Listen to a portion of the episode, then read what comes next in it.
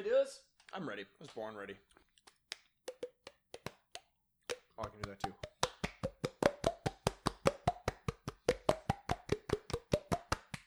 What about this? It's pretty good. I know. This is the intro to this episode, isn't it? God damn it. no. What do you think about this? Sometimes I realize that what I want to be the intro is just so self-indulgent because it's like just us making sounds and having fun with it. Like not good enough. no, thank you.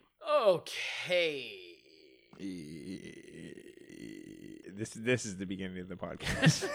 Wow. So everyone unsubscribed, eh? All right, ready to go? uh yes. You waiting on anything, or what, what's I'm going waiting on? for an idea for a name to come to me. Oh, there we go. All right.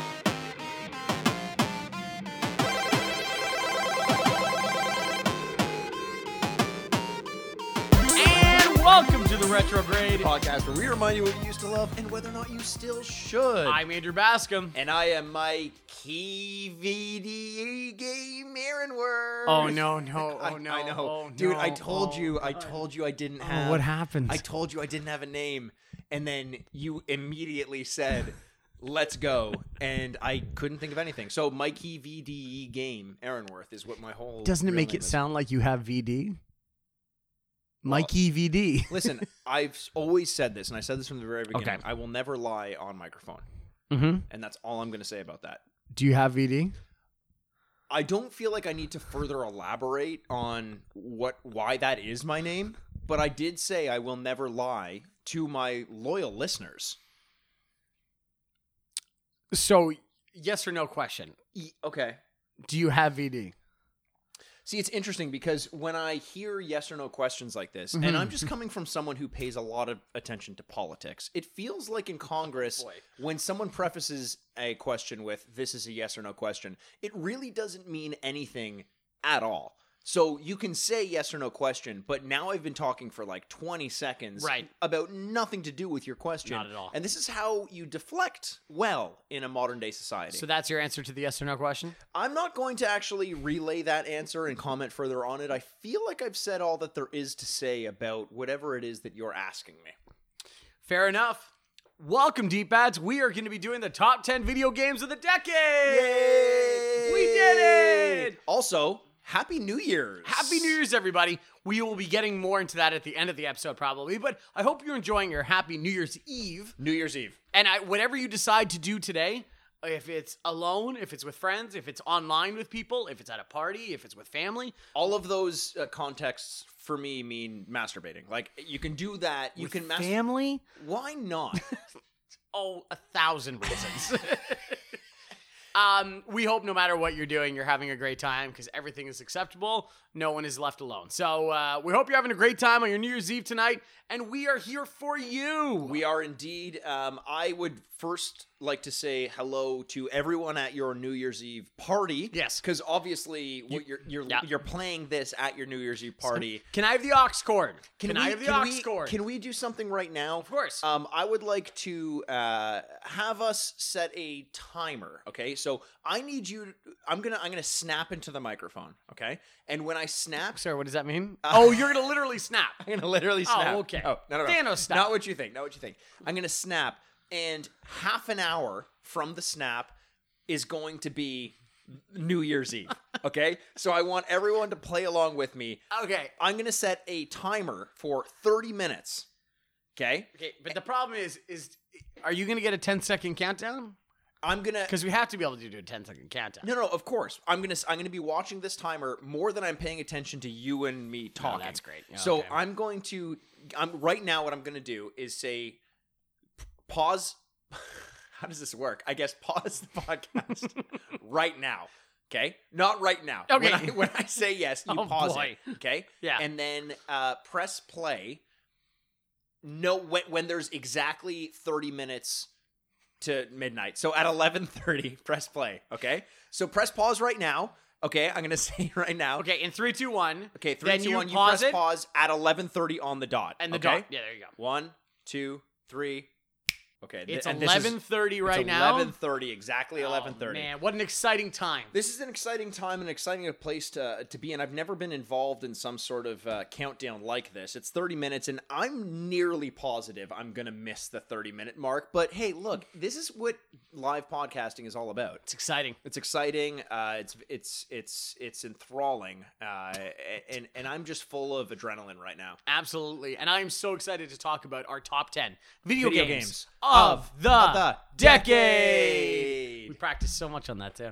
Um, okay, so Mikey, I'd started on the movies of the, You of the did. decade. You did. Do you want to start with the video games of the decade? I will start with the video games of the decade. So we're gonna start. Uh, we're gonna go ten to one. Ten for those of you who are are curious. Okay. Ten would be the uh, the worst of the top ten. Right. Number one is going to be our favorite video game of the decade. Wait, I'm confused. Is number 10 the least favorite game of the decade? The, yeah, yeah, that's it. We're somehow going to fit in from ten to one, our least favorite to our absolute favorite. Every position is the mean of the games Yes, that came out. exactly. We're Oh, going to that be would be- missing a lot. that That, would be nearly impossible. Miserable Oh podcast my to listen to. No, this is my tenth favorite game of the decade. Oh, fantastic. And this is a game I don't think you've played, Andrew. Okay. Um, I I know that a few people have, and it's been released and re-released quite a bit over the course of the decade. But I first played it on Steam. This is something that I learned about by listening to one of my uh, my favorite old time podcasts called Weekend Confirmed with Jeff Cannata, Garnett Lee. It was a great one, and they talked about Is this. it done? It's done now. Yeah, yeah, yeah. Oh. So Jeff Cannata's doing his own thing. I think he's doing. It's called DLC or something like that. Makes Um, sense. Yeah, and this game is a it's it's a roguelike. So roguelike is is the kind of game where it kind of resets every time you die. So Hmm. you don't know exactly how the dungeons are going to be restructuring themselves every time Okay. you come back, but modern day roguelikes do have some sort of through thread in them and this one rogue legacy is the name of the game I'm not have you have you played this game No, I have not. so Rogue Legacy, the way that it structures itself is every time you die, you are revived in this kind of town area outside of a castle, and before you enter the castle, you have to give up all of your money. Um, so you have to make sure that you've spent it on like experience and leveling leveling yourself up before you can enter back into the castle and try again. There's four bosses in the castle, and the whole goal is to take down all four bosses in one run, so that you've essentially completed the game. Okay. Um, but in order to do that, you kind of need to level your character up so that while every time you restart one playthrough, uh, you're starting from scratch and you don't know what one door is going to lead to or going up or down or like where any of the bosses are going to be. Uh, even though you're starting fresh, you do kind of level up your own character and get, you know, more health or stronger attacks or better weapons or this or that. And the most interesting thing about it, especially in the earlier playthroughs, is that every time you restart, you are essentially taking on the legacy of your main character's family line, but sometimes the legacy has like a hero who's nearsighted. So everything is blurry with the exception of everything that's Oh very close to you. Or you're dyslexic. So all of the text boxes you read are like backwards. Oh, Or no. you're nauseous or you have vertigo or something like that. So when you jump, the screen goes blurry or something like that. It's a really interesting uh, uh, uh, way to differentiate the playthroughs and kind of give you a handicap Yeah. without it ruining an individual playthrough. Hmm. But it's it's so exciting. It's such a fun game, and when you get a feel for the the mechanics, it's uh, it's I don't know. It, you can get it for like ten bucks now on Yeah. any platform, just about any platform. Anyone should give it a try. and what was the game name again? Rogue Legacy. Rogue Legacy. Rogue Legacy. Number 10. Number ten. Wow, that's exciting. Yeah. Here we go. All right, New Year's Eve. Okay, so my number 10 is going to be so I don't want to preface every game, but I just want to say that these are games that made an impact of us over the last 10 years. And Sure. I just wanted to kind of preface that by saying that we you've heard us do the TV episodes and the movie episodes that Yes. have come out uh, 2 and 4 weeks ago. Ho- hopefully, if you heard. If if not, go back and listen to them. yeah, what are you doing? We- We're not doing this shit for for for no reason. Yeah, Go we're doing it for you. Idiots. Fucking idiots. God, I, I fucking hate these guys. I'm so honestly, if it weren't for you being here, and Uh-huh. now we're married, that's canonical. Yes, that's Um, canonical. if it weren't for this glorious relationship Honey. that we've budded, thank you very much. no problem. Um, I don't think I'd be into this anymore. No, because it's not for these fucking idiots. These fucking D pads over Yeah, here, yeah. who may have not listened to our other top tens. like, What are you doing reading BuzzFeed to get your top 10 articles? uh, How about this? Buzz off Oh, and feed yourself a pile of shit. yeah, you're like my least favorite Home Alone brother. Oh, Buzz. Buzz. feed yourself a tarantula. So we were kind of saying that in TV and movies, it was a lot easier. Everyone has seen thousands of TV and movie and content things over the last decade. Yeah. Video games is tougher. First of all, the price con uh, the price quality is Yep. that it, games are a little more expensive, most likely. Especially because this is the decade of non rentals. yes. So in order to play, you have to buy. Yeah, no demos. Yes. No, yeah, you've had to buy. Second thing is, I can watch a movie for two hours and go, this is a good movie, this is a bad movie. Yes. I need to play, what are we going to say, 12 to 15, 20 hours? Dude, in some of these cases, like Death Stranding, for example, which spoiler alert is not on my list. Hey, heads up, they not say on mine you either. need to play ten hours in order to start enjoying the game. How about this? Play, play, play a. a I don't know. I think my other insult was better. I'm just gonna leave leave that, like the earlier one that I oh, had. yeah, yeah, yeah. that- that do you want, do you want to just go back to it? Yeah, yeah, yeah. I'll just listen. If you want me to insult uh, people who are telling me to play Death Stranding, just rewind the tape like three minutes or so. Yeah, I can't and- do everything for you. I can't do it. Listen, we're already doing this shit for free. Come on, Come on. give us a break. Absolutely. So I want to say that like these are the games that made the impact for us, and and especially in my list, I'm gonna really kind of talk about why these games made an impact. Um, it's not always personal. It might be you know cultural or other things like that. So with my number ten, it's an incredibly personal pick. Okay. It is gonna be Bioshock Infinite from 2013. Bioshock is my favorite series of video games of all time. Okay. And so I need to start off with just establishing that bias. Yeah. Um, but coming off of a very soft, favorably, Bioshock 2, um, this game went in completely a different direction. Did, did you beat Bioshock 2? yes, Oh, wow. Okay. I did not. I couldn't. I, I did. So, like, this is, I'm trying to establish my loyalty towards this. Your uh, your franchise. bias shock. My bias shock. I'm shocked by the level of bias I have for this series. Is that, is that, I really love they changed from an underwater city to a city in the sky. Yeah. and because of that the color palette changes the villains change um and and it really established really the villainy instead of capitalism and and um you know loyalty towards you know dict- dictatorships Yep. and stuff like that which is what the bioshock number one is for this one is patriotism as a Yes. religion Yes. religion is belief in the country and so um it takes you in many different ways and i don't know if this game was as, well- played as the number one bioshock was or as culturally re- relevant as, as it is but you should go back and play this game It is Yeah. phenomenal and while the controls are not perfect and there definitely is some weird shooting elements to this there are some really brilliant things and so much so that the end has left uh, like a really deep impression on me Totally. that there is always a girl and there's always a lighthouse. Yes. And I don't think by saying that I'm ruining anything. You can go back and play it, but there's always a girl and always a lighthouse. And it, it kind of makes you reflect on you as a user of a video game and why we do these things and why we just accept things for fact. I, I, I really do think it's a phenomenal game, and uh, and that's why in my number ten, Bioshock Infinite. Yeah, uh, Bioshock Infinite almost made the list. I kind of wanted really, it to. eh? Yeah, just because Oh, wow. I, I I'm I'm with you. I love the Bioshock franchise. I think that they're incredibly smart. Like they they always try to say something instead of just being a video game. Yeah. And I think you know, similar to a lot of very good games that get that that are ha- very highly revered, the gameplay itself sometimes gets in the way of the enjoyment of the experience. Um, and with something like the original Bioshock, Yeah. that also ended up being a commentary on video games themselves. Yes. Whereas you talk about, you know, patriotism as religion in Mhm. Bioshock Infinite, and it seems like that's what the game's going to be about.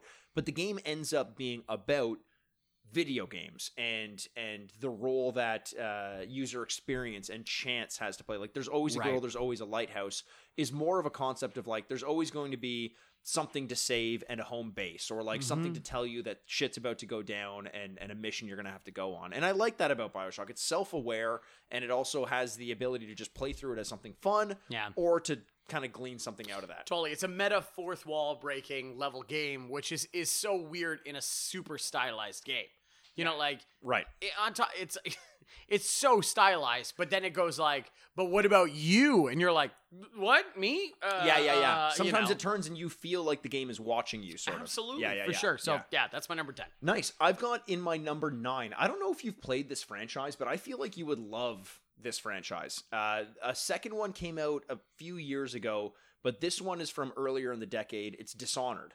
Oh, so I not I have not, but I yes I agree with you. From everything I read, I think I would like this. Game. Yeah, Dishonored is one of the last um, the last games that I've played, which which is kind of like first person oriented with different uh, uh, mods and capabilities. It gives you the opportunity to play through it stealth or a little bit more violent. Okay. This game would be much higher on my list if there were a reason for playing it stealth versus killing everyone. Right. But it really seems to punish you for playing one way versus the other. Like it punishes you if you kill the enemies and doesn't even really reward you for playing eh, like with a stealth element to it. It just makes the game less enjoyable if you play through it by killing. If you kill people, then there are these weird like zombie things that start inhabiting more of the world and they just get in your way. It's like a nuisance tax that you're Mhm. paying, which I didn't like quite that much. But the story of like playing the bodyguard to uh, I think it's like a, a princess or something like that, a Ooh. princess and a queen, and you get framed for the kidnapping and murder of of I think her mother or something along those lines, and you have this fall from grace and you have to come back and prove yourself. The storyline is incredibly engaging. The gameplay is so goddamn good. Like when it flows well and you're kind of moving like it it's a stealth game or can be a stealth action game, but has the ability to just kind of like pull the shoot and escape from a situation rather than like Right. Metal Gear where you kind of just have to go away and wait it out. This kind of has these escape mechanisms that you can have that keep the flow of the game going without feeling like you got caught. It's like, okay, well now just like go sit in a corner for 4 hours and wait for right, everyone to die right. down. Yeah. Very good game if you've never played it. I actually couldn't I didn't end up finishing Dishonored 2 because it just I, I feel like I'd grown on from that type of game. Okay. But number one was was that was firmly in my heart as like one of the best single player video game experiences I've had in a very long time. Wow. Okay. Well, there you go. Number nine. So for mer- my number nine is also going back to an incredibly personal pick. This will not find its way into a lot of top tens in the decade, but it might find its way into top tens from 2018. Okay. Uh, it's gonna be Spider Man. Oh, I- great. I just like there are flaws. It's repetitive. The fights you go back to are constant, but it is so goddamn fun and it is built for me. You know, I love uh, the Marvel universe in general. I crave for a video game that would be good about superheroes, and this one just built a New York, uh, a Peter Parker style New York that was so perfect for me. Right. You could stand at the top of buildings and just kind of watch for crime and do stuff. You can go take pictures with, you know, uh, famous artifacts. You can collect things, and it wasn't impossible. Whereas sometimes the Arkham Arkham games kind of beat me down. Of like, well, I'm never gonna figure out how to get that Joker Riddler. Right, No, right. excuse me, the Riddler. You know, whatever. This one always felt attainable, even though it was difficult at times. Everything it, I I agree with that. I think everything felt like it was on the way to getting the main story Yeah. done. And there's something brilliant about that where side quests never felt like I had to take a break from the main story to do them. Yeah. It was just like, okay, this is the next objective marker. On the way, there's like this backpack I can pick up and this and that. And traversing the city of New York in that game was so fluid and so much fun. Right. I said this before on the podcast as well that the one of the first upgrades you can get is the ability to do tricks in the air while you're swinging through the Yes. city. And then another one is like making traversal just a little bit quicker. So it's not something that's going to help you with combat or help make the game easier. If you're okay with the combat early on in the game you can just make the game more fun by adding tricks and adding like a second uh, a zip line thing Yeah. you can do it's so well done. Insomniac Games, I'm glad you had that on there because I wanted to put like a Ratchet and Clank game on there because Right. regardless of what year the original games came out, um, I'm always I always have Ratchet and Clank on my mind, but I didn't quite make it. So the fact that an Insomniac Games game in Spider-Man made it on one of our lists, I'm I'm pretty pleased with that. Uh, that's great. I just, it's just so much goddamn fun. I can't do it. And while there might be games with technical style, maybe, you know, surpassing that, I just had too much fun with it that I couldn't leave it alone. How long did it take you to beat that game? Yeah, that's a good question. It wasn't, it was probably 40 plus, not 60 plus. Hours. Yeah. Holy shit. Yeah, that's that's still. I, mean, but I, I, guess- I also 100% of the game. I thought you would hundred percented it in like twenty hours. No, I, it would have taken more than that. Yeah. It would have taken more than that. Also, because I think if you go back and listen to our podcast, at one point I said it's too hard. I'm going to drop. I, I, I But wasn't that stop with the it. DLC or no? Uh, that was I thought you had said when you first played through it, you were like, I think I'm just either very good at this game or it's very easy. Like I have never died. yes, and then there was a part where it just kind of all caught up on me. Oh, true. Uh, also, the DLC is very hard, Yeah. but I've also finished all of those too. So like that's also a sign that I just absolutely adore Sure. this game. Um, it- you're right. It's just so much fun, and and the thing is, the New York City, there's so much energy to it. So while you're swinging like with you know tremendous speeds, and then you catch a fight and you're swinging out of it again, it's never like breaking for a second to Yeah. go like, and now I have to do this. Right. It just feels continuous. It all flows you know? so well together. Absolutely. And you like the the amount like I I say whimsy on this podcast Oh, all the time. Actually, speaking of which, uh, whimsy is something that I learned to look for in video games from Jeff Cannata on the Weekend Oh, Confirmed there you go. podcast. Yeah. So um, I'm sure a lot of people would have picked Second up on shout that out. if you yeah. If uh, the, the fact that when you're down on the ground, there's a button you can press to Yes, interact yes. with fans. Like, why can't games have more of that? Like I feel like so many developers are are so focused on like these are the buttons, this is what they do. Right. Take context out of it. They're only going to do this thing at any given time. Like if I'm walking on the ground as Spider-Man, take one button and yeah, 100% have it I'll make a witty comment towards a, a bystander. Take a selfie, uh, Yeah. high five. Cuz Yeah, that's fucking Spider-Man. that's Spider Man. And and so many of these games are about just role playing and feeling comfortable in the skin of whatever character you're playing. So I'm I'm happy to have that game on Yeah. there. It's, it didn't quite make my list, but I did have a ton of time playing it in a time in my life when I felt like I couldn't I couldn't get fully engaged in in single player narratives like that, especially open world narratives. Yeah. This one reminded me that there's still a lot of good that can come from that. Hundred percent, especially where games are getting dour. It's serious, and we got to do stuff. It's like we can just have fun, Yeah. Which we did. which we Um, did. Speaking of dour and serious, Number though, eight? my number eight is the game that got me into uh, indie games. It's it's what I Oh. what I what I bought an Xbox Live account for, knowing that this was going to be the first uh, Xbox Live Arcade game that I bought, and knowing that it was going to be the first like you know 10 15 dollar game to see if I enjoyed these indie titles, and it was Limbo. And I Oh, did you did you ever end up playing Limbo? Yes, I did. Limbo was one of the first games that I had played where I recognized that gameplay and storyline was fine if it was shown and not told. Okay. Everything that you go through is is is environmental, um, which I learned that I I would learn later that I really loved in games like you know the Dark Souls franchise and things like that, where where you're going through and nothing's really told to you, but you kind of have to pay attention to your environment, what other NPCs do, what the the enemies are, what they look like, what what signs you see, and then Yeah. piece together the narrative on your own.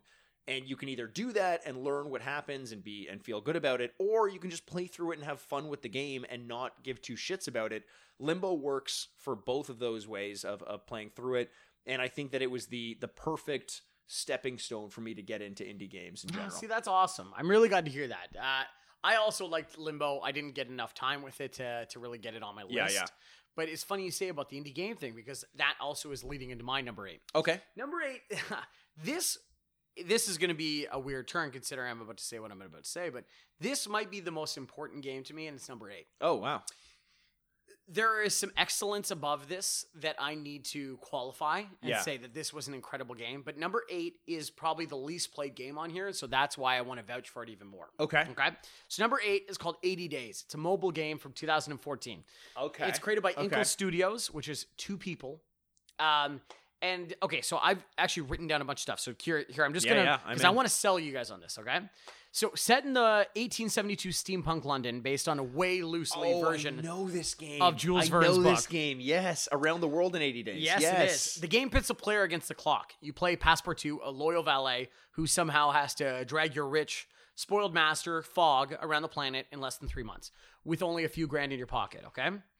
So, even more than like a walking simulator or a role based turn game or anything like that, it's a little more fluid than those things because your decisions all really, really matter. So, as you leave London and travel east, there's a possible 170 locations that you can go to, okay? But the average playthrough only gets to about 20. So 20 was days? 20 cities. Oh, okay. okay. So the result is that like you can play through about eight times without ever seeing the same thing twice.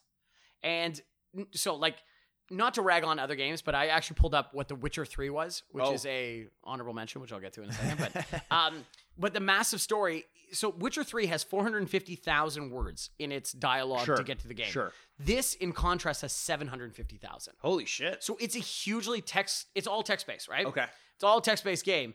And so for one playthrough, you only get about 3% of it. Oh, and so this playthrough creates all these Easter eggs. You could fall in love, become a boxer, steal uh, thieves. Like you can do all these different things to kind of create. You can die. You can like. It's it is a phenomenal game, and it, there is no vocals. It's all SFX, and this incredibly brilliant soundtrack Oh man. that keeps you engaged into doing it. And I, I just loved it. I played so many hours into seeing all the different ways. Okay, I went through the north. What if I could go through Africa this time? Sure, sure. What if I could? Oh, is there a faster way to steampunk our way through like a, Oh, damn, a that's- tarantula that travels a thing? Like it's it's brilliant, and I I it's a ridiculously deep mobile game, and I loved it. mobile game too. Wow, because I know that game is on Steam as well. So I'm assuming it came to It mobile went on to a little bit. PC two years ago, three years ago, something like So that. it was mobile first. mobile first. Wow. Okay. Yeah. All right. I just I love this game. I can't speak enough things about it, and it's already been signed for like a TV thing, so it's gonna be a show. I love I love the fact that our top tens are going to go in that direction of of these kind of like lesser Mhm. known picks because I haven't even played that game, but Yeah. I'm glad to hear it's on there. My number seven, Yeah. uh, is I think the the defining moment for me uh, playing video games and recognizing that I'm okay with no action in in a game Okay. as long as the storytelling is there and it's giving me enough seeds to piece together what's happening. Limbo, as the game before this, was similar in that you really had to pay attention to the environment in order to piece together what was happening. Hmm. But there was also a fun gameplay element to it. This was more of a point and click. Um, but it was the first game that I had played through that it would end up be defined being defined as a walking simulator. This is Gone Home. Uh, Gone Home, I know, is a game that you had played as well. You'll find it on my list as well. I, I I had a feeling, so maybe we'll hold on to it until you. yeah, yeah, we got it. It's it's coming up. Okay, sounds good. So why don't you go ahead then with your number seven? And number seven, And, I, oh, sorry, before you do that, yeah. Uh, guess what, boys and girls? Oh, we no. are eight minutes away from Oh this my god. fucking countdown Oh, that's to so ring in the new goddamn year, 2020. 2020. Do you ever think we get there? We should have done our top 20 of the decade. I could have. I could have easily fit 20 yeah, games honestly, into I could have too. I could have too. Well, with number my number seven, I could not choose something more different than yours. Okay. Uh, number seven, I'm going to choose Metal Gear Solid 5 Phantom Pain. Ooh. Yeah, I know, I know, I know, I know. A game that I okay, I'll I'll let you go and then I'll I'll add Okay. on, but I It's- I have thoughts. Here, there are true issues with the ending of this game, the storytelling, and an abysmally awful online experience. Sure.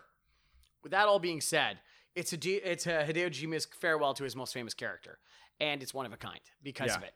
The way that they the way that they can traverse the different storylines that they need to go to, it's a really like sprawling game. Yeah. Uh, with the different things that you can do, your base setup, which is you know a little unique, and the way that you can build that up with alliances. Yep. Um, it's a really fun game and kind of gets closer back to its roots than others have in the past with the more espionage. Sure. Some really good. You're contr- saying there's there's like a decent amount of tactical espionage action in yeah. this?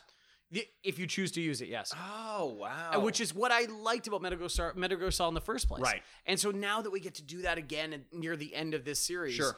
I, I really enjoyed this because also when you need to use violence, the controls are really tight. And so you can actually like, you know, pick your parts for it. I loved this game. I put so much time into it. Uh, Metal Gear Solid 5 Phantom Pain. So Metal Gear 5 is interesting to me because I actually didn't put a ton of time into it. I don't I didn't like that it was going open world and I thought I would. It's not like I went into it expecting to dislike it, but man, when I started to play eh, the first what hour or so, hour and a half of that game is essentially a cutscene, Yes. and it was Yes. boring as fuck. It and then when so it put boring. me out into the open world, I was like, Hideo, like give me something to do, dude. Like I don't want to learn more. I don't want to start Right. learning gameplay. This was the era or like the the rough time in my life when I started to realize like if a game doesn't get me by the first 2 hours, I'm kind of not into it. Totally understand that. I totally understand that. I do. Yeah. So my number six Yeah. is a game we kind of mentioned, at least the franchise, uh, a little bit earlier. I'm. This game came at a time. I played this game right after one of my favorite games of all time, Okay. and I played it. It took me, honestly, probably about three years to get into this game. Um, I started it, I bought it on the PC, and my computer wasn't quite good enough to play it, but I was kind of interested in the combat and all that. I waited until it got released on the Xbox so that I could play because I knew my Xbox obviously was powerful enough to play it. It's an Xbox game. Come on, you guys. Uh, I played through it, and uh, by the end of it, I was so upset that the game was over and I couldn't play more that I I just started waiting for the third one to come out, um, which came out a few years later, but it didn't grab me as much as The Witcher Two. The Witcher 2 is my Ah. favorite game in that franchise. It's the one that grabbed me better than any other one. I didn't finish The Witcher 1, I didn't finish The Witcher 3, but The Witcher 2 I couldn't get enough of. The fact that when I play have you played through The Witcher 2? Is have? So have you played through it more than once? No, probably not. So when you had the opportunity to go off with I think his name was Roach or or the uh like the elf guy Okay. it's like right at the very beginning you have an opportunity to either go with like the imperial guard type person or go with the the person who you thought was a bandit um i i ended up the first time through going with who i thought would have been the the the right choice which was like the imperial guard Okay. but i found out the second time i played through just by going with the the bandit guy Right. that there is an entire act of the game that puts you in an entirely different level, entirely different area of the map, and essentially changes everything else that comes with the story. Like wow. I'm thinking about games like Mass Effect where you make decisions and it kind of changes where you go, Mhm. uh, or or like the the the dialogue trees or things like that. But this is something that legitimately changed the gameplay, the maps that you see, and everything that comes afterwards. It was something that I I wasn't quite used to uh, at any point. Yeah, I Witcher two wasn't going to be on my list. We would have been Witcher three. yeah.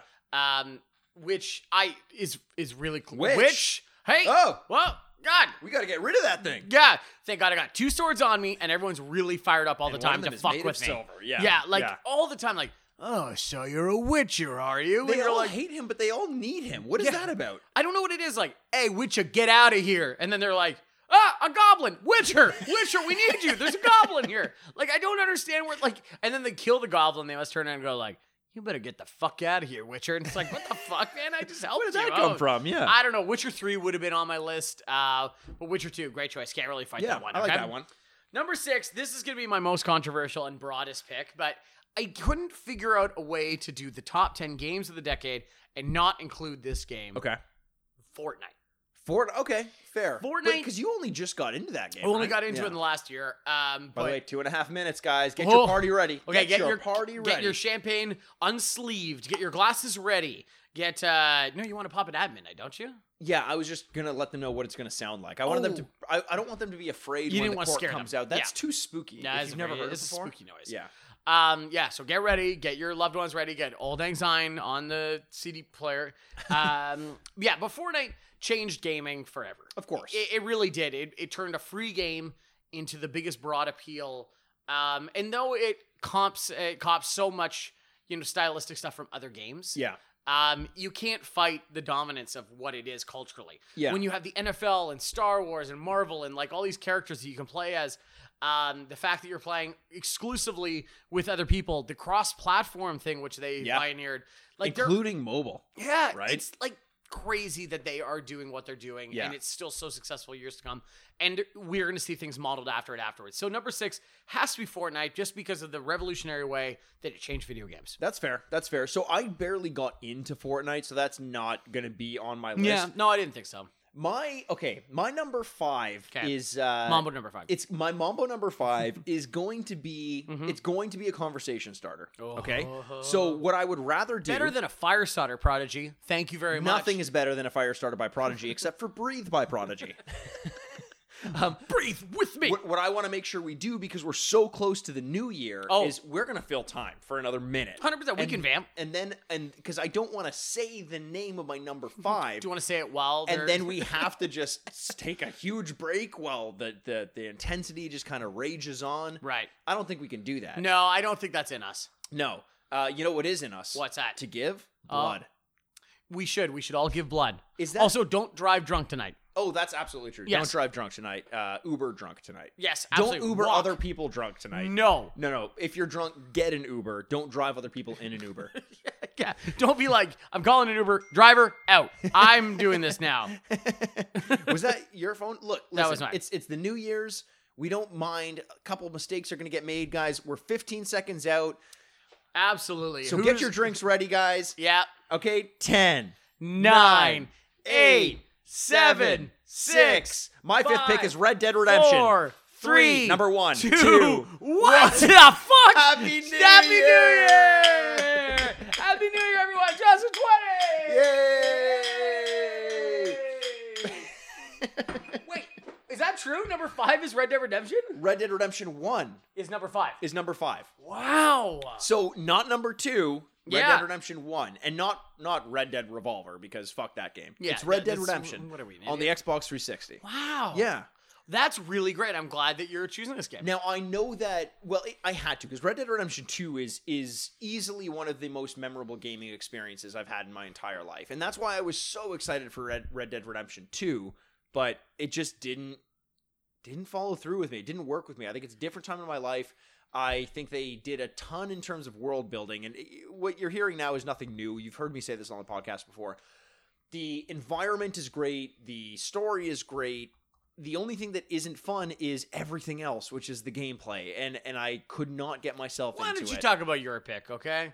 Wh- what Red Dead Redemption One? One. So listen, I think it was a smaller game. It was a little bit more contained. I think it, it was sort of a flash in the pan. No one expected it to be as good as it ended up being. Yeah, I agree with So when I played it and it was just me on the open plains and they had this open challenge system for doing some of the hunting, like, hey, shoot six birds or something like that. Right. And I remember so well one of the most satisfying gaming experiences I've had in a long time. I was out, I knew I needed to go to bed soon because I was a little baby boy. It was 2010 or 11, 2011 when I came Okay. out. So I wasn't a little baby boy, but I was a kind of a little baby boy.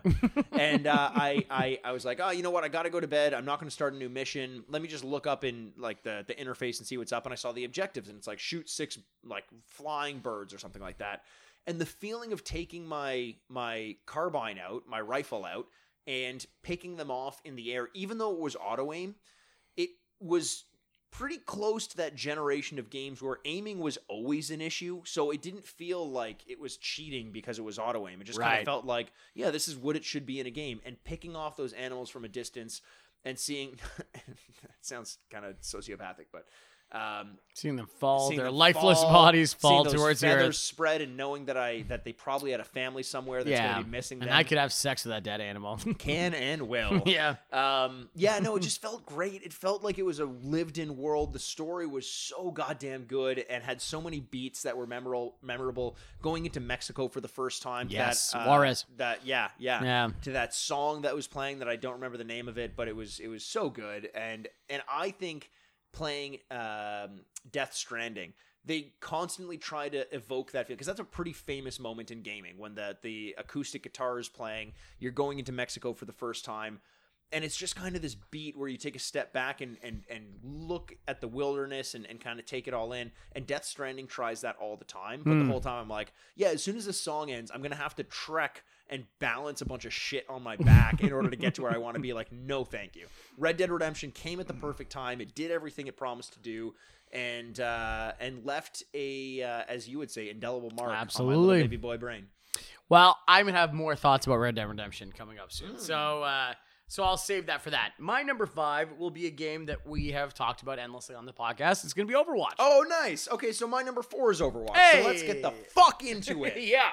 Overwatch, a multiplayer game um, where the characters make the game. And Yeah. so, for many reasons, just on raw number of hours, I have to have it on this list. That's 100% true. I played this game so much, so something kept me into it Yeah. forever. The you know, different characters and their different skills, the way they move, the way they shoot, the way they have their abilities and their ultimates. They're gonna shoot. Speaking of MacGruber, Yeah. um, is that you know you have to respect that for the way it is, the way that it is doled out free content with Yep. the new maps, new skins, new characters Yep. entirely. That I really love, and so it kept the game fresh for so so long. Yeah. much longer than other games have a shelf life for. So, Mikey, I'm gonna leave it up to you. This is your game, buddy. I'm surprised it's number four for you, to be honest. You know what? It's the only reason it's number four is because it's still such a crapshoot whether or not I'm going to feel good after playing it.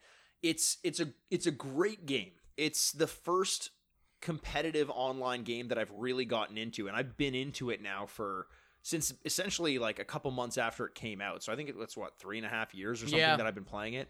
Um, wow. I I still when I have a free hour, I want to play this game. Always, no matter what. When I'm playing another game, if it's, you know, I just started playing Jedi uh, Fallen Order not too long ago. And every time I pick it up, I'm like, am I enjoying this or would I be happier just turning on Overwatch? It it has this addictive mechanism to it and this ability to allow you to change the game so much just by picking a new hero Okay. where it's like am i not enjoying playing a tank right now okay you know what i'm going to go dps and just feel like i'm playing an entirely new game the uh, the mechanics change enough to make it feel like i'm playing uh, you know like god of war versus um Call of Duty. Like like it's almost like that where the mechanics become so different from one hero to another that it, it does feel like you're playing a different game, but you're always having an effect on your team. And it allowed me uh, to use my brain instead of my Twitch mechanics to play a video game. Ah. And that's the main reason I've stayed into it, I think. Whereas Call of Duty, you need to be so mechanically skilled in order to stand a chance. I'm not, and I, I just need to admit that. yeah. But what I can do is lead a team pretty well from a position where I'm a little bit chunkier, like in terms of my health health pool, so I can kind of like last a little bit longer. Mhm. It makes it so that there's space for you as that kind of video game player to do fairly well for yourself just by knowing the game, and that's something I'd never experienced before, and that's one of the reasons it's up fairly high as, as number four on my list. Oh, that's fair. I can't. I can't really blame you. And if you listen to this podcast, you know we've talked about this game endlessly. So if, if people listen to this podcast, they probably think it's higher for both of us. Yeah. it, it's a through thread of a lot of our conversations. well, this will be very surprising for the next couple of picks that we have to do. yeah, So my number four, because that was your number Yes. four. My number four is going to be The Last of Us. Okay. Um, the Last of Us, I, I feel, along with several other games that we've we've described and several other games that are probably going to be coming up, have kind of changed video games forever in the way that we can reflect upon them from being a very Overwatch style, where we all get together and fight, and whoever dies last wins, sure. uh, or we can get together and tell a very you know evocative story. Yes. Um, the Last of Us did that. It, it between the surrogate parent and the surrogate daughter and their life past death. Um, you know, through a terrifying enemy in the clickers, like a truly horrifying, you know, villain that was very very scary.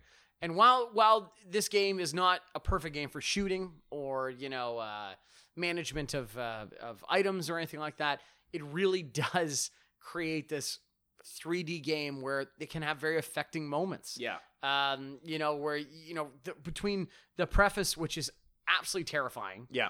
um, that you have to play through, to the first time that they see giraffes. You oh know, my god, what a scene! Ye- what a scene! you just you get chills watching these games because they are your surrogates into this world. To use that word again, I, I The Last of Us is a great game. It might not be a great video game, but it is a great time to be spent, and uh, and I, I think everyone was better off for doing it. I'm very excited to play the second one. We'll see how it goes. So I didn't have that game on my list, and I think the reason is, you know, everything you're talking about, everything you're talking about in terms of the moments that you loved from that game, I Yeah. absolutely agree with. But I felt like I was swimming upstream in order to get there, and not in the good way, not in the way that you're rewarded with that scene of of of uh, coming across those giraffes. Uh, because you were just struggling, but you made it work, and it was all about Mhm. that struggle. Yep. It was literally like, in order to get the next story beat, I had to play through an hour or so of gameplay that was just frustrating. Like Yeah. the clickers were so goddamn frustrating, and and those stealth, those weird stealth mechanics didn't feel fun to me. Okay. That's why that game, The Last of Us, even though I loved the the feeling of that game and the and the beats of that game. Okay. That's why it's not on my list, but something like Gone Home is. Okay. Um, one thing that I did love about that game, though, is that at a time where most games had an element of dialogue and dialogue trees, so you could kind of choose what to say and how you wanted your character to be. The protagonist in this game, what's his name? Um, Joel. Joel, yes, um, is kind of a dick. Yes, and, he is. and he makes Yes, a lot of decisions that I'm just like, I don't like this guy. He's not making the calls I would make, or especially early on in the game.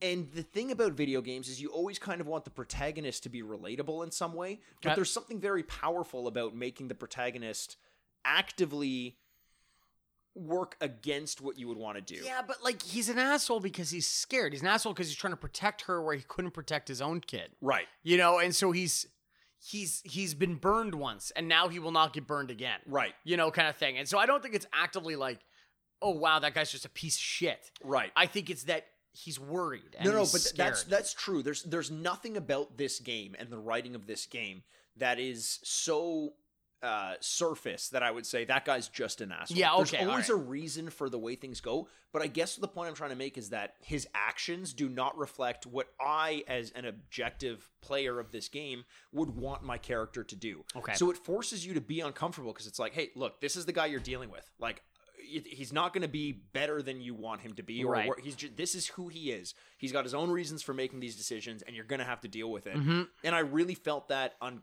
that that was uncomfortable but in the best possible way Yep. like it really kind of opened me up to become raw in those moments and be Mhm. like well why is he making these calls It Yeah. maybe become SmackDown, but I just Oh yeah. yeah. Well, uh, listen. When they split that up, I split up my attention on the WWE. Um, so that's uh yeah, that's my number four, The Last of Us. So this, I think, Great title. listen andrew it was um it was fun uh this Oh, con- this, no. this conversation that we were having because there was a lot of back and forth uh, i feel like we could all relate to each other's lists i think this is about the point in time on our lists when we deviate like my septum and uh and just kind of take wildly different paths i was we were talking about this before we started the podcast Yeah. tell me any of my listeners my listeners our The listeners fuck? i so personal. So i have uh deviated septum as you can probably tell by listening Which to this podcast Yes. Yes, they're all deviated. um, I so much so like I didn't realize I had them for a long time. I thought for my entire life that people's noses worked in a way where you could only breathe out of one nostril at any given time. I thought that it was like when you're breathing out of your right one, your left one closes out because you're cycling your nostrils. Yeah, like sh- sure. that's- I've never been able to breathe out of both of my nostrils, and I just learned literally like two months ago that that's not the case. Yeah. Is there any bodily activity that you assumed was one way and then you found out was not? How about this? And I get we're gonna get a lot of responses from males about females' bodies, but how how wrong were you about the human body? I'd love to hear that. How about that? I thought the vagina was much closer to the belly button. I thought it was like very much It's more much on more the closest to the anus than It's I thought. way closer. They, They are very close. They were very hard to find. trust me. The first, the first time I was like, "There's got to be a hole somewhere," it's and it was not anywhere. Oh, that's like yeah, where the urine comes from in a female body. Still not sure. Because Oh. every time I'm told they're like, no, that's not it. I'm like, okay, I've given up. I don't care. Wait, wait, wait, wait, wait, wait, wait. Take a step back. Yeah. They're telling you that's not it. What context is that? Are you pointing I'm just pointing at them. I'm just hitting them in the face and elbow, and like, no, that's not it. Like hip, no, that's not it. You're like, keep guessing because this really gets me off. yeah, there's a, there's a real speculative thing that I find very attractive about it. Um, yeah, Oh man. Okay, so this is the point in time where I think uh, it's just going to be me Fork doing a in the lot of talking and uh, and then you doing a lot of talking. But this is a game I still think you should try because you have the PlayStation 4 and this is the best game that's ever come out on the PlayStation 4, I think without question. It's Bloodborne. Ah, Bloodborne is the spiritual successor to the Dark Souls franchise. They call it now the Soulsborne franchise and I don't know how you- last time we're ever going to hear that name. no, yeah, yeah. This is kind of why. So, um, Bloodborne to me as a standalone, I Okay. actually struggled with whether or not to put it ahead of Dark Souls wow. because Bloodborne as as its own game, I think self-contained is the best entry into that franchise. there's it got me into not only um you know really tried my patience with with like different types of gameplay and the difficulty level but made me recognize what my own limitations were in terms of playing certain games and how to play around them but the story itself was so steeped so heavily steeped in lovecraftian literature and lovecraftian storytelling that i it, it it got me into an entire new level of of of horror literature that I now I love Lovecraft now and I didn't love him before then.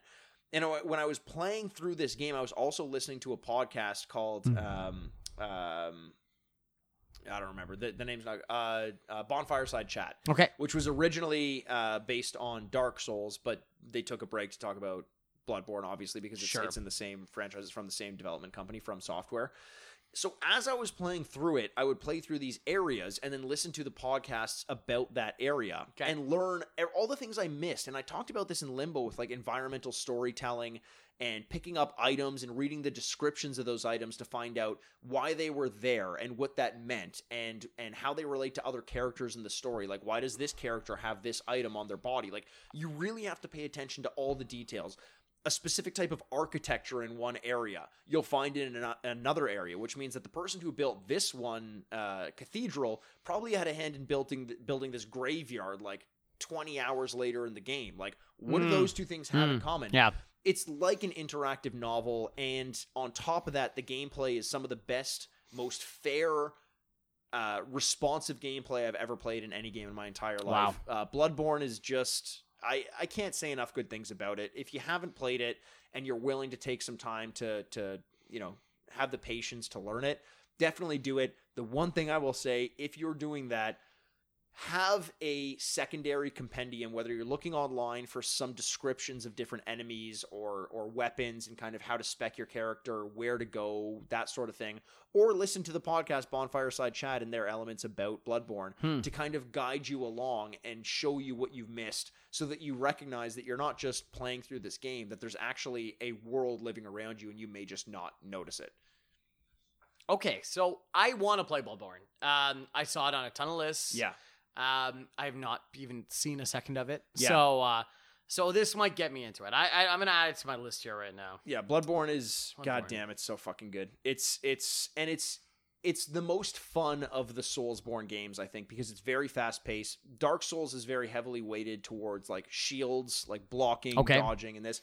Bloodborne essentially takes the shield out of the equation and forces you to dodge and maneuver your way around people. So much so where they expect that slow, brooding style of Dark Souls gameplay, where uh, you have a shield and there is one shield in the game and you pick it up and if you read the description it's like typically suited to people who are scared of combat and like are very like to kind of poke fun at people who would just sit behind a shield for the entire game Ah. very self-aware and and uh man yeah give it a try you you owe it to yourself All and right. you owe it to me wow. and i will come and collect Okay, okay, relax. I how am I supposed to relax when my co-host hasn't played my top three favorite game of the decade?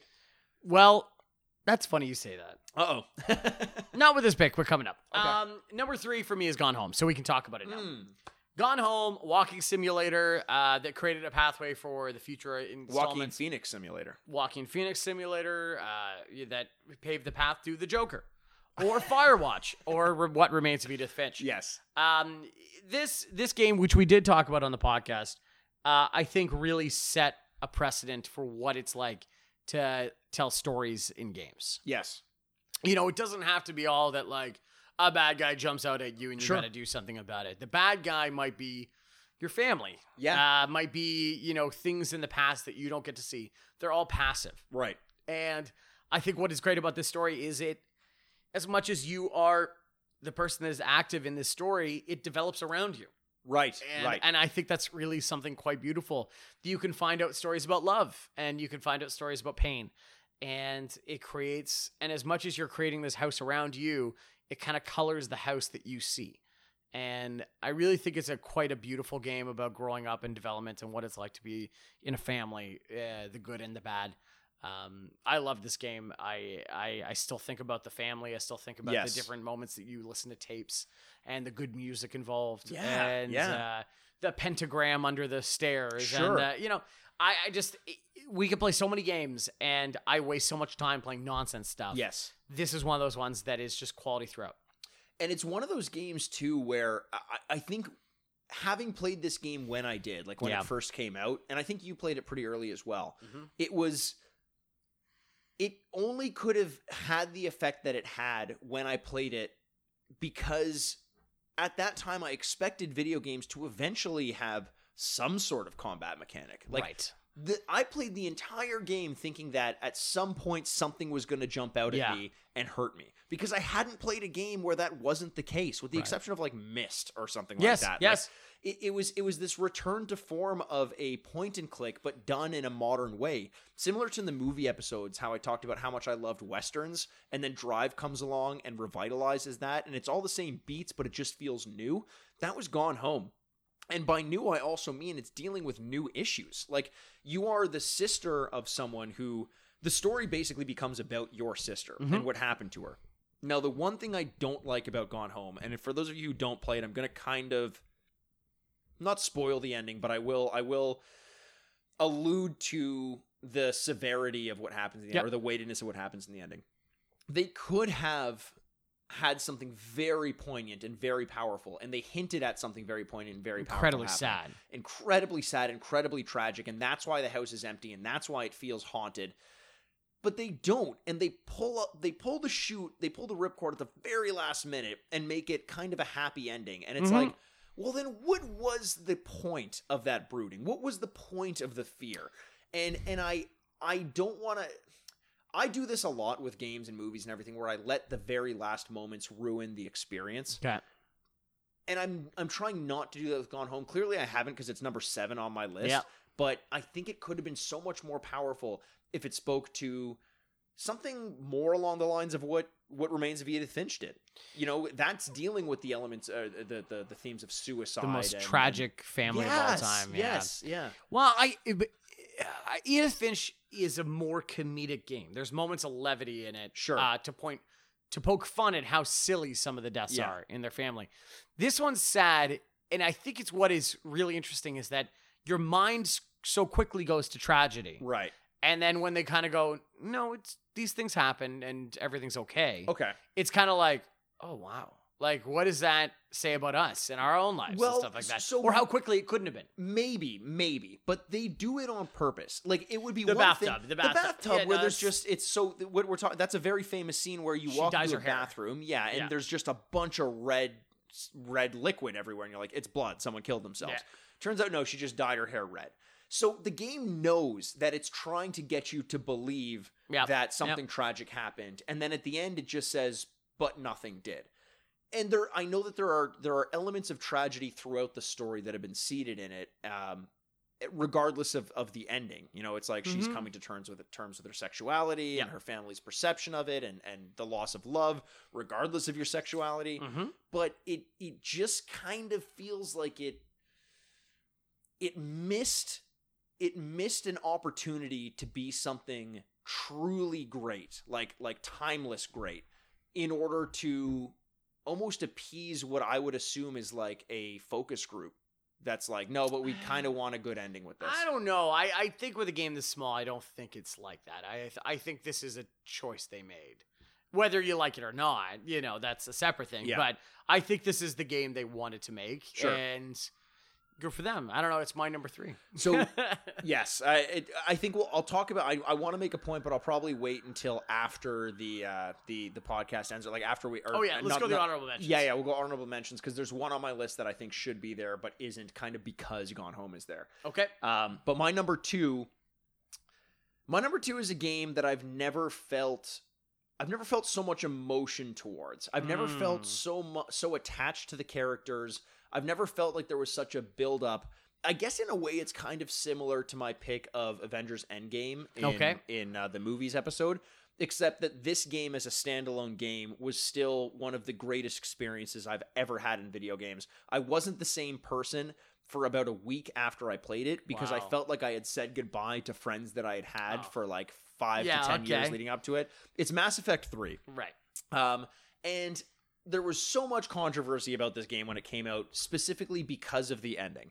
Because the the it got to the point where the, they, they were advertising this game to be so unique to the individual and the Mhm. individual's playthrough. But it, when it came down to it, there were essentially three different endings, and you could get one of three of them. And it was basically press a button, regardless of everything you had done leading up to that moment, who you lost, what you did, what you said. Right. At the very last moment, you could choose whatever you wanted to get any of those three endings. And people hated that.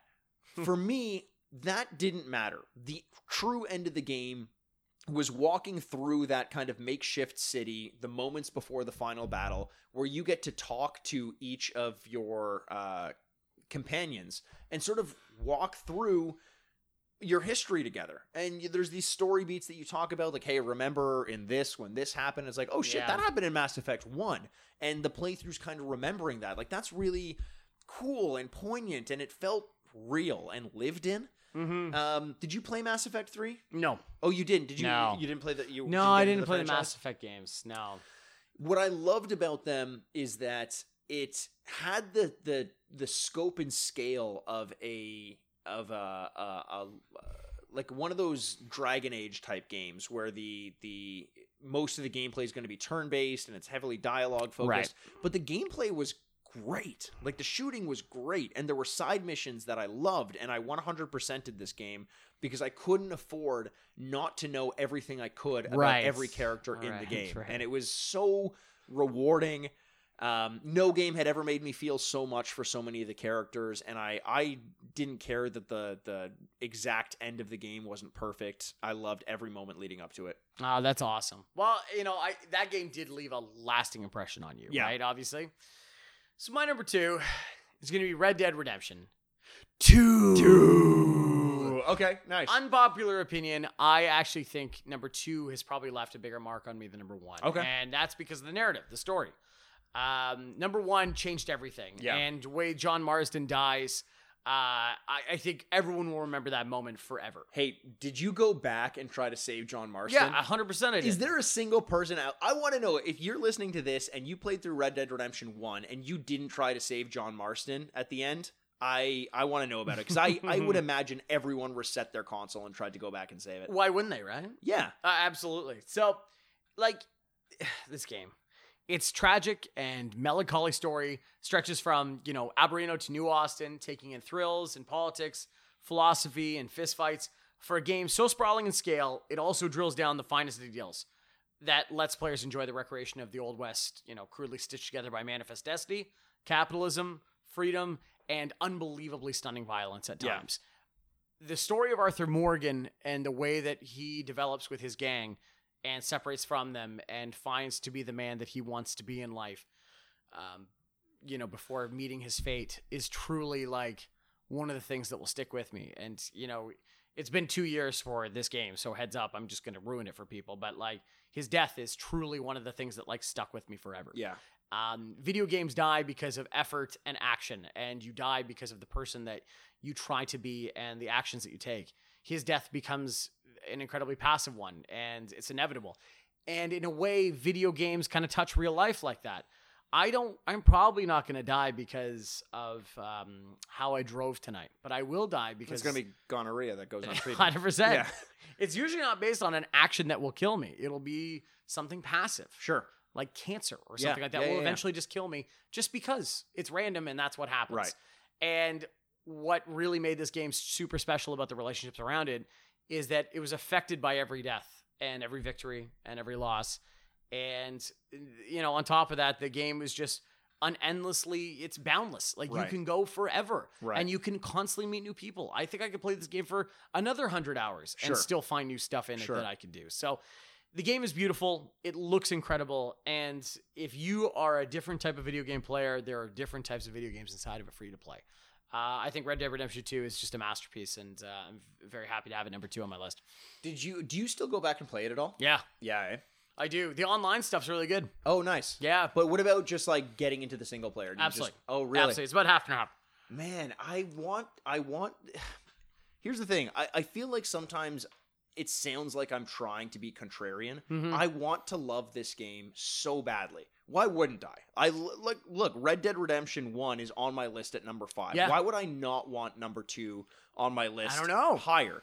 I want to love it. I just can't stand the gameplay. It just is so boring to me. Hmm. And and I I know that there's this weird there's this weird side of like video game journalism that's like, oh, what you can't stand being bored for a little bit. Well, like that's the- not the point, though, right? it's like, yeah. right. It's it's the fact that I love the story. I Mhm. want to continue to see the story. What I don't like is the monotonous quest structure of go to camp, ride your horse somewhere, shoot someone, ride your horse back.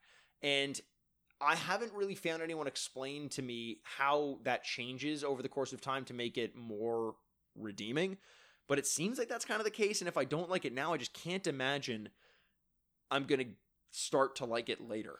Yeah, I, I agree with you. Like, I think it goes in between like that narrative game that you can play and do stuff with, and that's really cool. And you know, getting back to camp and being able to talk to every single person, and they'll give you a little feedback on what's going on. Uh, I agree when you break it down that it's probably ride, shoot, ride, Right. and stuff like that. But it's the riding to something where you run into somebody that's pulled over that needs your Sure. help, or the dog that you're like, oh, that, I, I need that animal for the thing, Right. or you run into the clan in the forest, or you Right. run into this kind of stuff. It's the game that is so full of life around you that is so interesting about it. And so, um, like I, I, I, I yeah, I, I just can't like even now. There's so much more for, for me to do, even though the game is Yeah. done. And I think it's just like it creates an atmosphere. You know, it th- this Atmospherically, I agree with you. That game is fucking amazing. yeah, like, and so like I always think about it. It's right before the last mission, and so th- this I will not ruin because I I really think people should go back and play it. But the D'Angelo soundtrack kind of cuts in, and he's Oh. playing a song and singing, and it's the only time you hear singing Yeah. in a soundtrack song. You hear the camp, you hear people singing all the time, and it's actually quite beautiful. To be honest, you can sit down at the Yep. campfire and hear people sing. It's really nice. But D'Angelo cuts in, who's beautiful, and and sings it with, with a song, and you are kicking your horse and you're riding as fast as you can, and you're going over the bridges and stuff like that. And it really like gets you going. Like you're in between like goosebumps and tears. Yeah, yeah, Where yeah, like, yeah. I am gonna murder every single yeah, one yeah, of these. yeah, fu- yeah, yeah, yeah, yeah. And it's so good. And I, very few times have games played me like that, and where I've, I'm invested into the characters as much as I am. uh, I, I love Red Dead I'm Redemption so I'm honestly so jealous of you hearing you say this because I want to experience that. I will say I had a feeling Arthur Morgan was going to die in this game, so that's not a surprise. To me. yes. I How haven't- he dies will be. I haven't finished the game though. Okay. And I want to. And I think I'm gonna try to give it that effort, like like to to to really try it. You made such a good point about how the world feels so alive Mm-hmm. everywhere you go. I don't think another game exists in which the world feels like whether or not you're there, it's happening. Like Yeah. it's going on.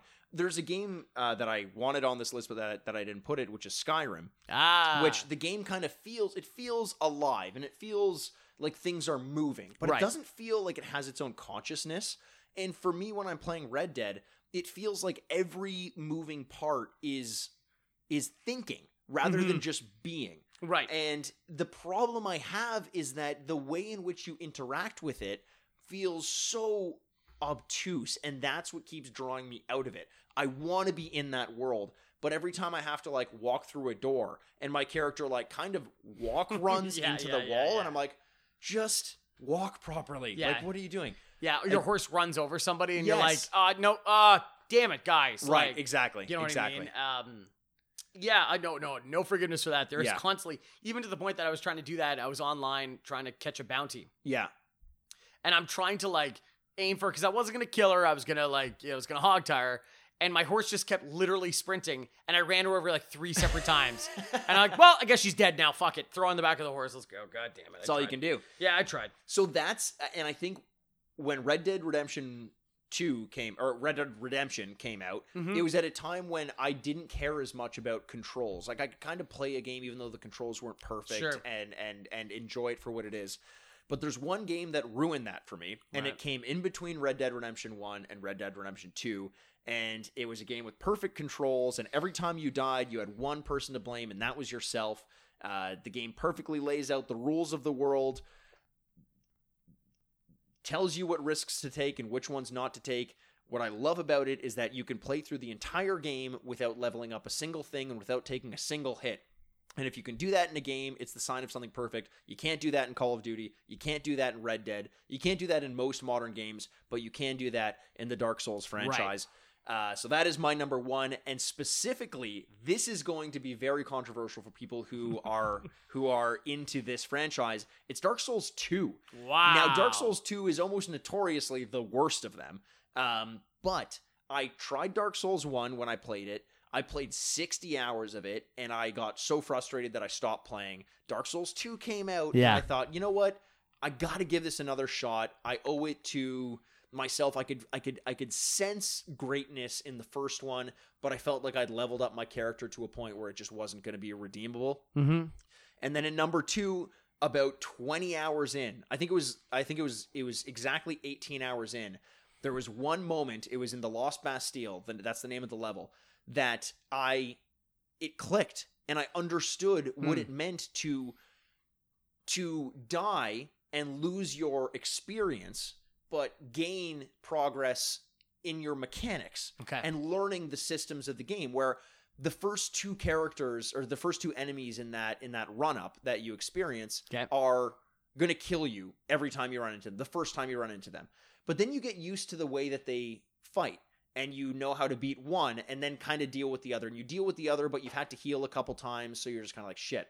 Then the third and fourth enemies those are those are like the now it's like oh these first two i can get past them. No big deal. The second two holy shit how do i do this? Then you figure out that set piece and then the one after that and then the one after that. Right. and you piece it all together and when you finally do you realize that the only thing preventing you from getting from point a to point b was not the fact that your character wasn't leveled up. It wasn't metroid when you didn't have the proper equipment to get from point a to point b. It was your knowledge of the enemies and the environment and when you learn that and perfect it the game is almost easy and that's one thing I fucking love about this franchise is everyone talks about how difficult the game is and how unforgiving the game is.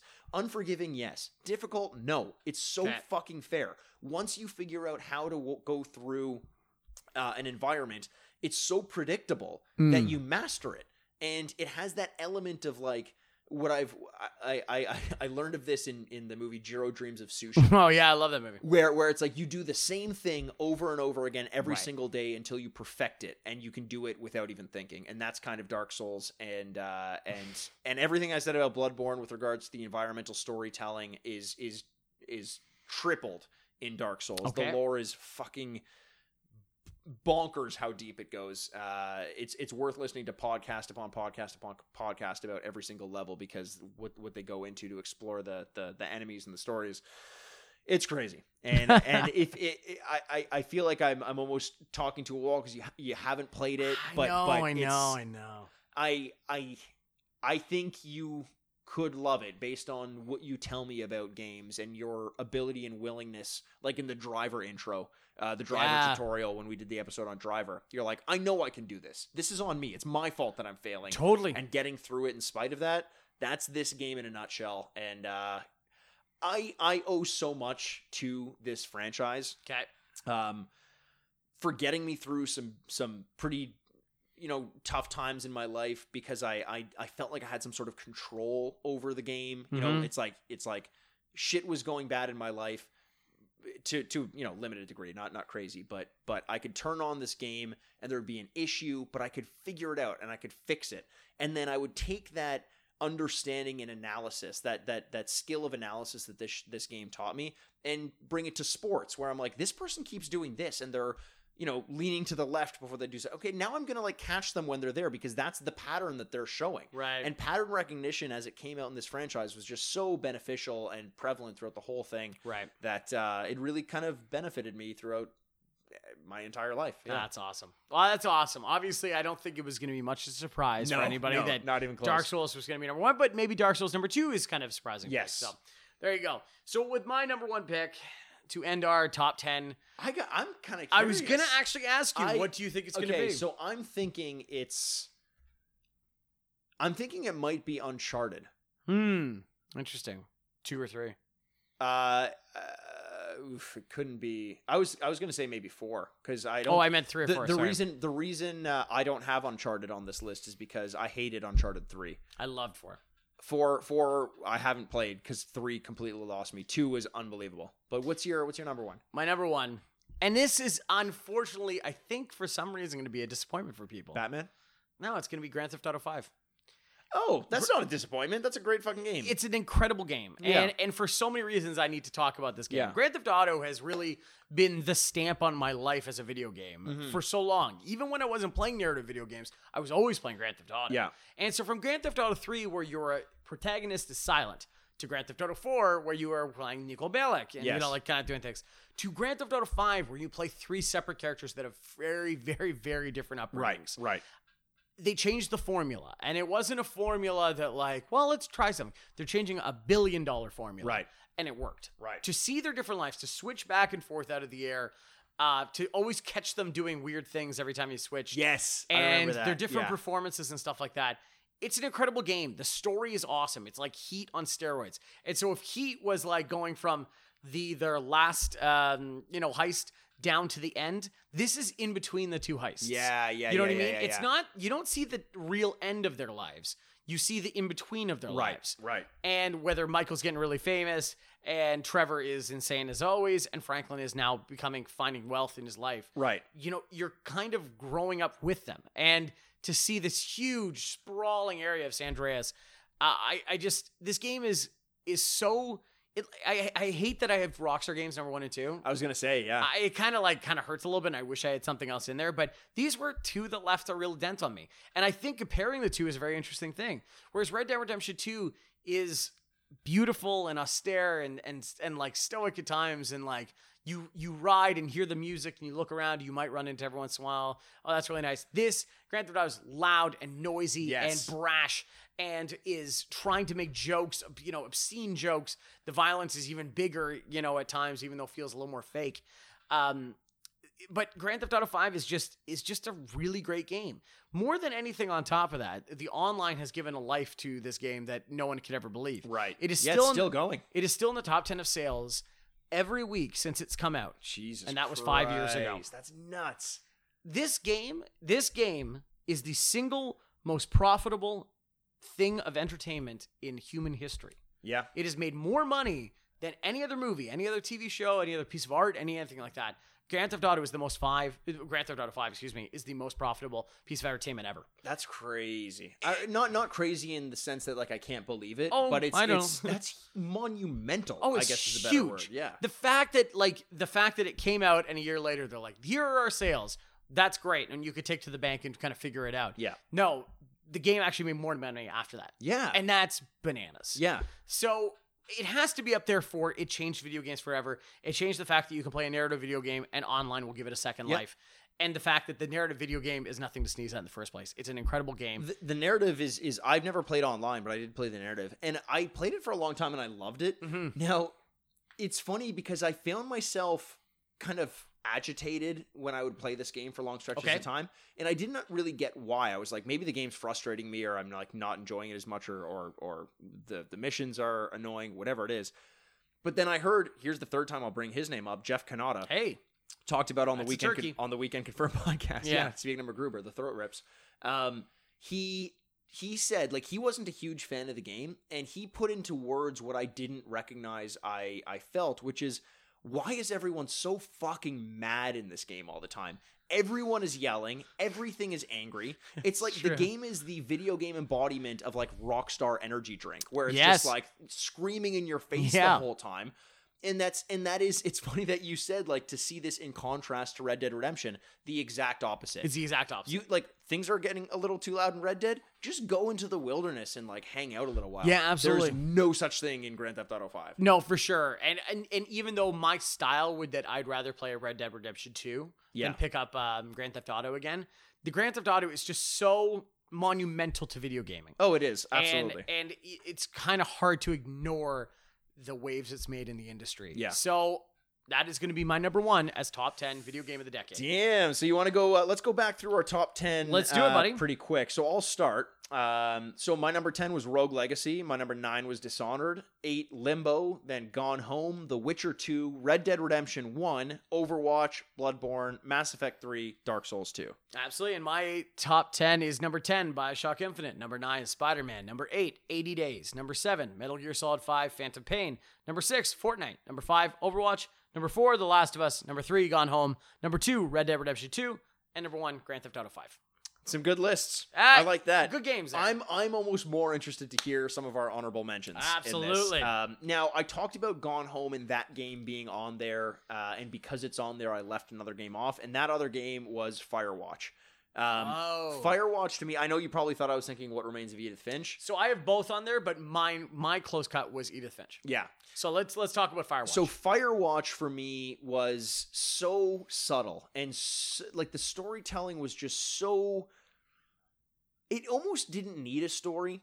I found myself falling in love with the voice on the other line, uh, other end of the Yeah. of the walkie-talkie, Yeah. and maybe that's why, like in the in the episode about movies, like her stuck with me so so well was because there's something about not seeing the physical representation of someone and only hearing their voice and the trap you fall in is being able to draw the picture around what you think that person Yep. might be and i remember there's a moment in that game when you're communicating with this person on the other end of Mhm. the walkie talkie and you walk out this this like gorge or something and you can see in the distance the tower the firewatch tower that Yep. she's in and Yep. she's like oh that's me over there you can see and you're looking at it and you're like oh man like everything i want is right there it's right there and Yeah. i have i can't it for all i know there's no one in it but that's this weird like the moment in great gatsby when uh when green light. the green light it's Yeah. ex- that that's the exact moment Yeah. and it's it's it's just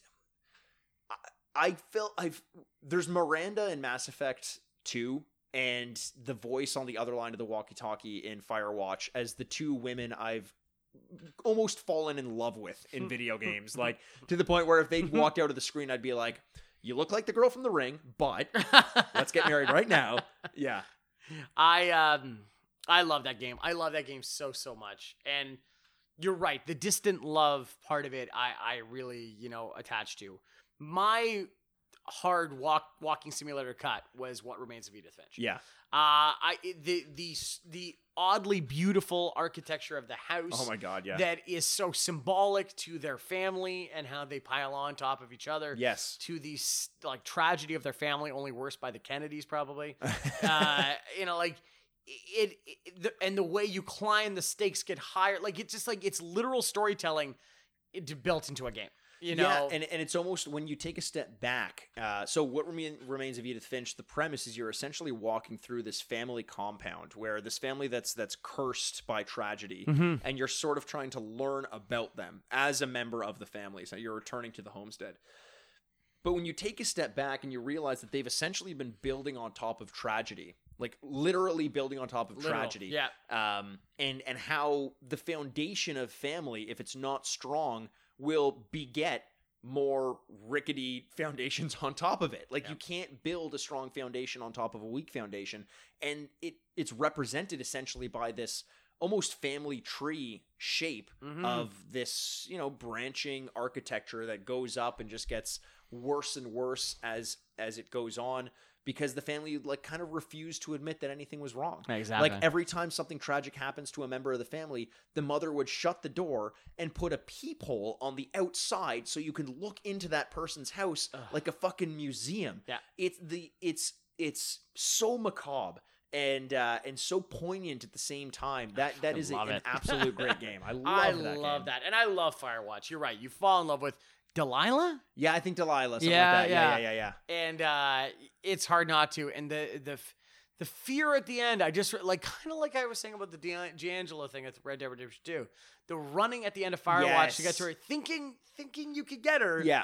when you never can. it was so i was i was physically upset i was angry when you get to the top and she's not there. I was mad at her. Well, she's an asshole. She is an asshole. She is. She is. She's playing yawn. She knows she is. she is. She. or she's scared too. I, I think there's a little bit of a. well, that's look. I think the game is so poignant now because all of us communicate with one another through Yes. text and social Distance, media, yeah. and you get to pretend like you're talking to your ideal person. And guess what? Nine times out of ten, you never end up going for drinks with the people you're talking to. Yeah. It just ends up being this whole like idealism. Like, let's just pretend we are the the people we think we are, Yeah. even though we kind of know we're not. And then we get afraid before we meet each other and, and go off into our merry night. God, That's ain't it. that the truth? um, Any other honorable mentions you want to talk about? yeah, so I'll, I'll just kind of ring through my list. I had Bioshock Infinite on my list as Oh, okay. well. Uh, didn't quite make it. The NHL franchise, but I just didn't know if I wanted to put sports on there. Yeah. Uh, what Remains of Edith Finch, obviously. The Last of Us was on there. Bastion was another indie title that I really wanted to be on there, but wasn't quite because there were there's just no space for it. Right. Uh, Journey is another game that uh, that I really loved, but only played through once. It was lasting, but it wasn't quite as uh, insightful or or as as long lasting as something like Gone Home or What Remains of Edith Finch.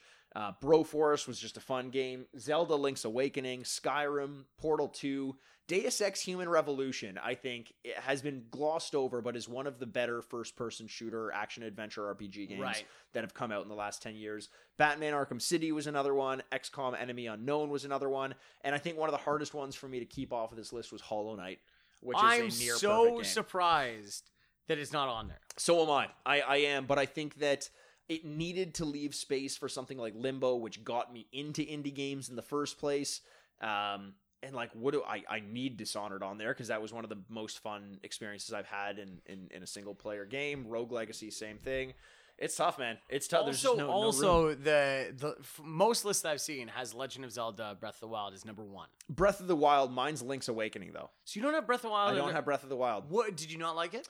I think that it was a good game. It was it was a turn in the right direction for the Zelda franchise. Okay. But I think that it it shied away from a little bit more of the elements that could have made it something special and its user interface and its its time taxes were just so blatant and in your face. Okay. Like I talk about this all the time. In order to create potions or meals that would heal you or or heal your stamina or something like that, you need to go into your inventory, select three items, throw them into a pot, wait for the video of the the food cooking to finish, and then you get the item. I think you do that once and then you can just select from the items in your inventory. It's like these are the recipes you've made. This is what you can make with it. Press A three times. Those are three meals. It just seems like everything that they do takes an unnecessary amount of time when it could be streamlined. And in a game of that size, especially when you just want to get back out there and play it, that ends up being kind of like Princess and the Pea, where it's like Hmm. it's it seems like you're making a mountain out of a molehill, but also I can't sleep because it is a molehill I'm sleeping on. Yeah, yeah.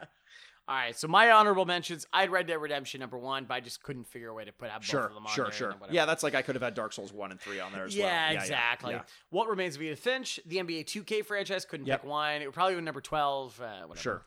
Uh, the Witcher Three, Assassin's Creed Black Flag. Oh, I had so much fun playing that game. I wouldn't have been upset if you had that on there because I had a lot of good times with I had game. so much fun, and then you find a ship in the distance, and you're like, "All right, battle stage!" oh like, hell yeah! I was so Hell much yeah, fun. yeah. I love that. And then you get to jump on the island, and do your own thing too. Yes. Like that was fun. Uh, Firewatch, obviously. Batman, Batman Arkham, Arkham City. Yep.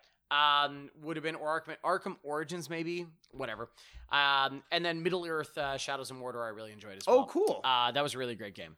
Uh, but I, I liked that game up until I realized that there's like a whole other map you had to put. Like you basically win the first map, do. and then you start another one, and I'm like, wait, from It was like a scratch? passage What to the another one. Fuck is Yeah. this about? Yeah, why did I spend so much time here? Totally. Yeah, I yeah. had so much fun I playing this game, playing that game. But more than anything, I kind of want to talk about the fact that going through lists and kind of putting up my own and like comparing it to others, I actually created a separate list of all these games I'd not played. Oh, okay. And so, unlike TV and movies where I'd kind of seen things, I was like, yeah, yeah, yeah, yeah, and yeah, here and there I'd have one or two that I was like, oh, I've never seen that. I want. True. I'd be interested.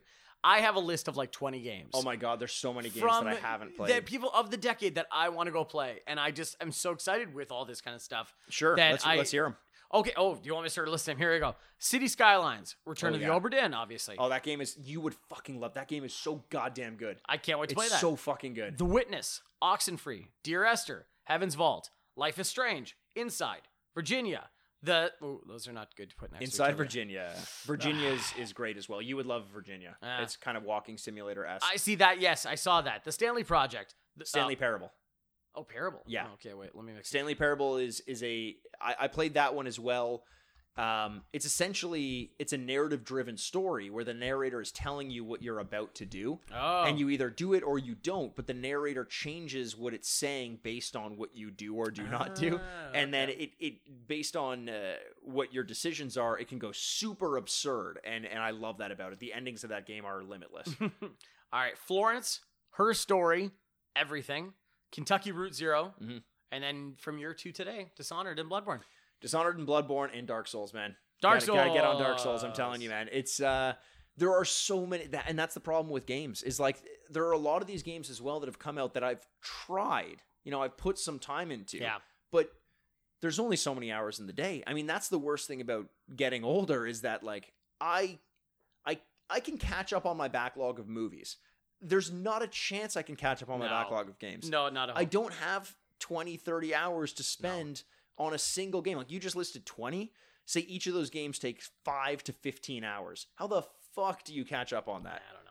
Yeah. I have no idea. I and that's that's the problem. So we're gonna require each other to get better at this. Yes. So with that being said, Mm. we want to hear your top ten video games Oh, of the yeah. decade. Yeah. So And how upset you are at our top 10 yeah, choices. and all these like obvious ones we're missing that we never got a chance to play, and we're so sorry about Yeah. that.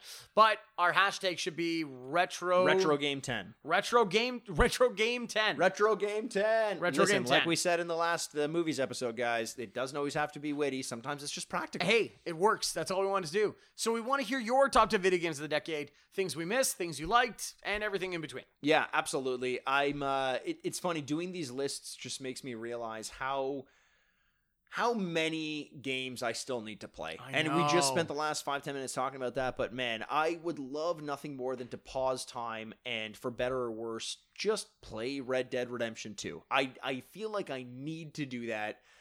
Even though I know that I probably won't enjoy a lot of it, I just kind of want to lose myself in it. And Yeah. once I do that, you know, give it another five, six hours, I think I think I'd probably be good. Because I realistically probably put 15 hours into it. Yeah, really, 15, eh? 20, yeah. Oh, wow. Okay.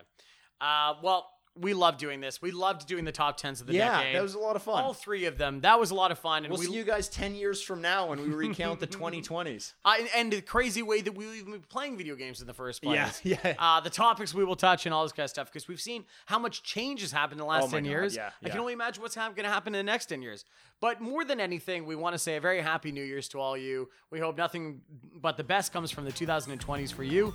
Um, and we want to thank you so much from the bottom of our hearts for listening to Retrograde for this last year. Absolutely, guys. Thanks very much for listening. We'll talk to you soon. Can't wait.